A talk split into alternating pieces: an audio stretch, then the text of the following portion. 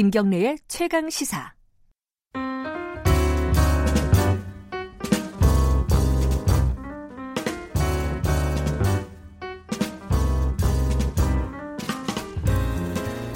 네, 김경래 최강 시사 3부 시작합니다. 더 나은 미래를 위해 오늘의 정책을 고민하는 시간. 김기식의 정책 이야기 식스센스 김기식 더 미래연구소 정책위원장 오늘도 함께합니다. 안녕하세요. 예, 안녕하세요. 아, 좀 다른 얘기 좀 할게요. 아, 조국 후보자 얘기, 뭐 일본 얘기 이게 뭐 중요한 얘기긴 한데 이게 또 그것 때문에 또 다른 중요한 얘기들이 많이 묻히고 있습니다. 그 중에 오늘 몇 개를 좀 골라봤습니다. 하나가 이게 이 분기마다 가계 동향 소득 부문 조사 결과가 나오잖아요. 통계청에서. 예, 통계청에서 나오죠. 근데 요번에 나왔을 때 이제 며칠 전이었죠. 25일 날 나왔는데 그때 기사의 대부분은 아, 빈부격차가 더 벌어졌다. 네, 네, 네. 어, 이 양극화, 소득 양극화가 더 심해지고 있다. 요거예요.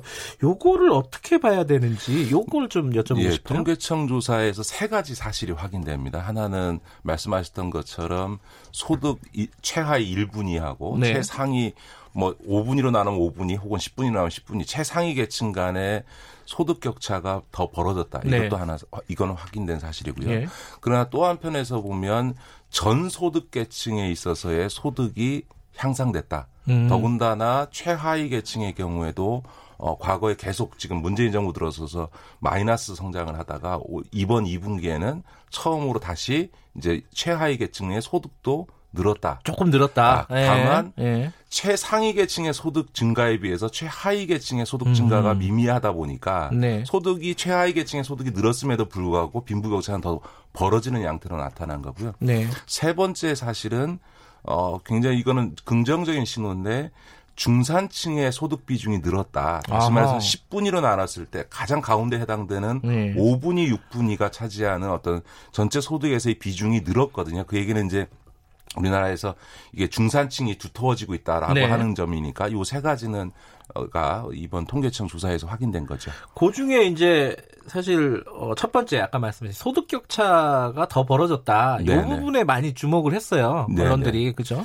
그 원인은 이제 크게 보면 두 가지로 얘기할 수 있습니다. 네. 하나는 그 우리 사회에 있어서 소득이 없는 노인 인구층이 너무 급격하게 늘어난 아. 그 부분 하나고요. 또 하나는 모든 조사는 가구 단위를 갖고 합니다. 개인을 예. 갖고 하는 게 아니고 그런데 1, 2인 가구 숫자가 급격히 늘어나고 있다라고 음. 하는 두 가지 점인데 예를 들어서 뒤에 가구 얘기부터 말씀을 드리면 1995년도에 그 1인 가구 비중이라고 하는 게 12.7%밖에 안 됐는데요. 음. 지금 1900그 2017년 기준으로 하면 전체 가구 중에서 1인 가구 비중이 가장 높아서 28.6%입니다. 아, 그래요? 네, 그래서 지금은 전체 가구 중에서 1, 2인 가구 음. 비중이 55.3%로 반 이상이 됩니다. 그거에 비해서 제일 많았던 4인 가구 그 비중, 다시 말해서 1995년도에 한 31.7%를 차지했던 4인 가구 비중이 20년 만에 17.7%로 확 줄어버리게 된 거고요. 오, 뭐 5인 가구 같은 경우 요즘 참 보기 어려울 것 같은데 그래도 1995년도에는 10%가 넘었는데 지금 4.8%로 3분의 1로 줄었거든요. 그러니까 이렇게 1, 2인 가구가 많이 늘어나는데 이 1, 2인 가구가 물론 결혼하지 않는 청년층 때문이기도 하지만 또 하나 부분은 이 노인들이 독거 노인 상태로 네. 혹은 부- 이 노인 부부만 사는 이런 1, 2인 가구들, 노인 1, 2인 가구가 많이는 늘어난 거거든요. 근데 이게 뭐가 문제가 있냐면 소득이 없는 노인 노친애들이 많이 늘어난다라고 하는 게 소득이라는 거는 크게 보면 시장 소득과 사회적 소득이 있습니다. 시장 소득이라는 건 이제 뭐 사업 소득이라든가 임금 소득이라든가 금융 자산 등 자산 소득 같은 이- 이런 세 가지가 있고요. 그 다음에 사회적 소득이라는 거는 이전 소득이라 그래 가지고 사적 이전 소득, 공적 이전 소득이 있습니다. 다시 말해서 공적 이전 소득이라는 거는 복지제도를 통해서 기초연금이라든가 음. 기초생활보장법상에 생계급여를 준다든가 하는 정부가 세금으로 주는 예, 예. 지원금을 이제 공적 이전 소득이라는데 한국 사회는 굉장히 컸던 영역이 뭐냐면 사적 이전 소득입니다. 다시 말해서 자식이 부모를 봉양하거나 네. 가족들이 이렇게 지원해 주는 걸 이거 사적 이전 소득이라고 하는데 이 사적 이전 소득이 점점 줄었고 앞서 말씀드렸던 것처럼 그 노인 1, 2인 가구가 늘어난다라고 하는 거는 이제 네. 더 이상 자식들이 부모를 모시고 봉양하는 비율이 확 떨어지고 있기 때문에 네.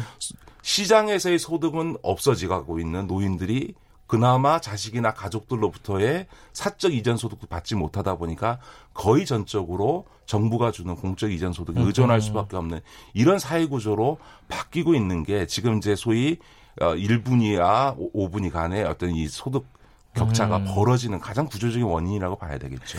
그러니까 소득 격차가 단순히 아 이게 부자들이 돈을 더 많이 벌고 가난한 사람들이 돈을 더 적게 번다. 뭐 분명 그 측면이 조금은 있겠죠. 있겠지만, 예, 예, 예. 시스템, 그러니까 전체적인 구조의 문제가 꽤 크다. 그렇습니다. 고령화 문제 네, 네. 그리고 우리가 가구가 이렇게 변화하는 문제. 네, 네. 아, 출산율이 낮은 것도 문제가 있겠네요. 그거는요. 그렇습니다. 예, 이번에 그 출산율 통계도 나왔는데 정말 충격적이더라고요.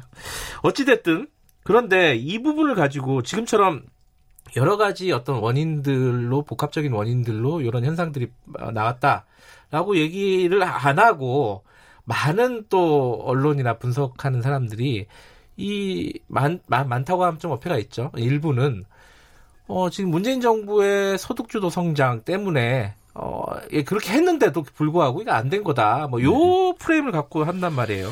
그 문재인 정부의 소득주 성장을 가지고 이 양극화 현상에 대한 비판에는 맞는 점과 틀린 점이 있습니다. 네. 틀린 점은 뭐냐면요. 소득주도 성장은 주로 이제 우리 국민들이 많이 이해하신 게 최저임금 인상과 같은 조치인데요. 그렇죠. 예. 어, 앞서 제가 말씀드렸던 것처럼 이번 통계청 조사에도 확인되는 게 소위 중간층과 최하위 계층 바로 윗계층 다시 말해서 1분위 빼고 2, 3, 4, 5, 6분위의 소득이 다 늘어납니다. 음흠. 이거는 이제 최저임금 인상 효과가 나타났다라고 하는 점에서 보면 아하. 이 소득주도 성장 정책에 있어서의 최저임금 인상 정책이 국민 하위 계층, 중간층 이하에 있어서 소득을 늘리는데 기여한 거는 맞다. 그런 음. 점에서 소득주도 성장이 소득 분배 개선에 어 뭐를 효과가 없었다라는 비판은 좀 틀린 비판이라고 생각합니다. 예. 다만 이 문재인 정부의 소득주도 성장이 최저임금과 같은 시장 소득 부분에 맞춰져 있다 보니까 네. 이 노, 노인분들은 아까 급격히 노인분들이 늘어나고 있고 네. 이분들은 아예 취업을 못 하고 있으니까 뭐 최저임금을 받을 것도 없는 거죠. 취업을 해야 최저임금을 받는 거니까. 네. 자 그런 점에서 보면 소위 이런 급격히 늘어나고 있는 고령 인구층을 고서- 고려하면 시장 소득과 관련되지 않은 다른 사회 소득과 관련된 부분 다시 말해서 복지 정책을 대폭 확대해서 사회 소득을 늘리는 데 있어서는 여전히 그 이 빈 고령화가 진행되는 속도에 비해서 너저 음. 느리다. 그래서 최근에 어 뭐 민주당에서 나오는 게 확장적 재정 정책을 통해서 정부가 이 이 그 빈곤 계층 상태에 있는 이 노인층에 대해서 과감한 이 재정적 지원을 통해서 복지제도 확대를 통해서 이 빈곤 문제 해결해야 된다라는 지적이 나오는 거죠. 그래서 다시 말해서 지금 벌어지고 있는 빈부격차는 더 이상 시장 소득 개선 조치로는 불가능하고요. 네. 사회복지 분야에 있어서 서구처럼 전폭적인 투자를 더 많이 해- 해야만 이 문제가 개선될 수 있는 거죠. 근데 그, 그 부분에 대해서 이제 어, 정부나 청와대에서 계속 얘기하고 있는 정책들이 노인 일자리 얘기를 많이 해요. 네, 네. 이 정책 방향은 맞다고 보세요?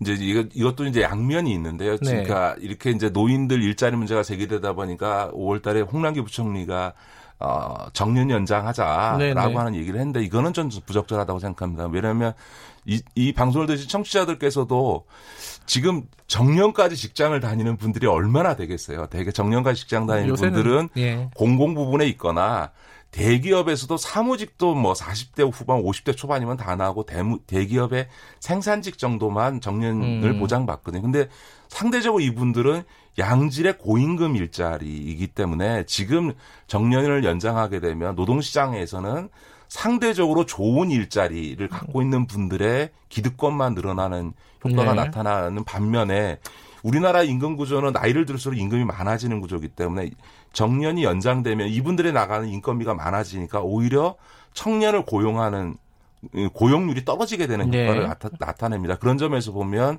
정년을 연장하는 조치는 가뜩이나 어려운 청년들의 일자리 문제를 악화시킬 것이기 때문에 네. 그렇게 해서는 안 되고요. 다만 노인들에 맞춰진 소위 고령자용 일자리는 다양하게 만들어야 되는데 그게 대체로는 양질의 시간제 일자리를 하는 게 좋습니다. 예를 들면 나이 드시면 체력적으로 정, 정규직으로 하루 저 8시간씩 일주일 내내 아, 근무하는 게 어려운 않죠. 부분이 있기 예. 때문에 대개 서구 사회에서도 소위 그 양질의 시간제 일자리를 만드는데 그 양질 시간제 일자리라는 건 뭐냐면 시간제로 일하는 대신에 시급은 정규직보다 높게 줍니다. 왜냐하면 고용을 보장하지 않는 음. 대신에 네네. 시간당 임금은 더 많이 주는 이런 양질의 일자리들을 많이 만들어내는 게 소위 고령자형 일자리, 청년들의 일자리를 뺏는 형태가 아니고 고령자형 네. 일자리를 많이 만들어야 된다 이렇게 봅니다.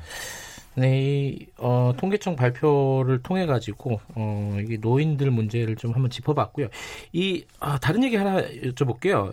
지금 광화문 광장 때문에 또 약간 좀 시끄러워요. 물론 다른 네, 뉴스가 네, 많아갖고 네, 네. 모르시는 분들도 많을 텐데 뭐 시민단체에서 광화문 졸속 추진 중단은 요구하는 뭐 발표도 하고 네, 네, 성명도 발표하고 오늘 기자회견도 한다고 하고요. 이거 왜, 왜 뭐가 문제가 있어서 지금 이렇게 논란이 되고 있는 거예요? 예, 이제 광장이라는 게 말 그대로 넓게 빈 공간 인 거죠. 근데 그렇죠. 이제 우리 서울 시청학 광장이나 광화문 광장은 말 그대로 그냥 빈 공간이죠.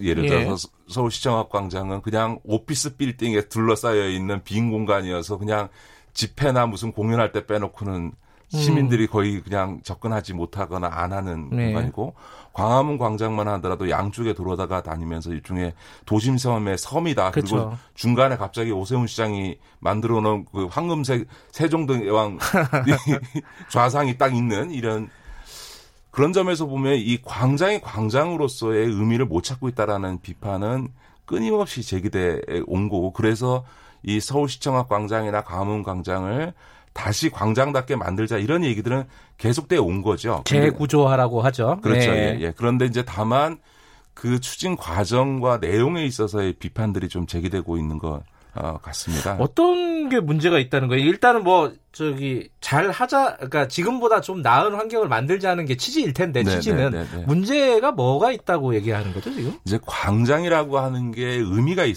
는 경우는 대개 이제 그 두 가지 경우인데요. 예. 하나는 역사적인 어떤 사건이나 역사적인 어떤 조형물과 연동되어졌을 때 그게 의미를 발휘하죠. 네. 뭐 천안문 광장이나 드라팔가 광장이나 이런 게 이제 어떤 역 뭐 자금성이라든가 어떤 역사적 사건과 연관되어서 네. 이제 있거나 아니면 어떤 문화적인 요소들과 어, 결합돼 어 있거나 음. 이런 이런 거거든요. 근데 이제 지금은 앞서 말씀드렸던 것처럼 시청학 광장도 광화문 광장도 이 두 가지 광장이 의미 있을 수 있는 이 두 가지 요소를 다 못 갖고 그냥 오피스 빌딩 사이에 둘러싸여 있는 빈 공간으로만 지금 음. 존재하다 보니까 이게 문제죠. 그래서 이제 결국은 광화문 광장이나 시청학 광장을 지- 제대로 의미 있게 부- 복원할 그 의미 있게 재구조하려고 한다면 네.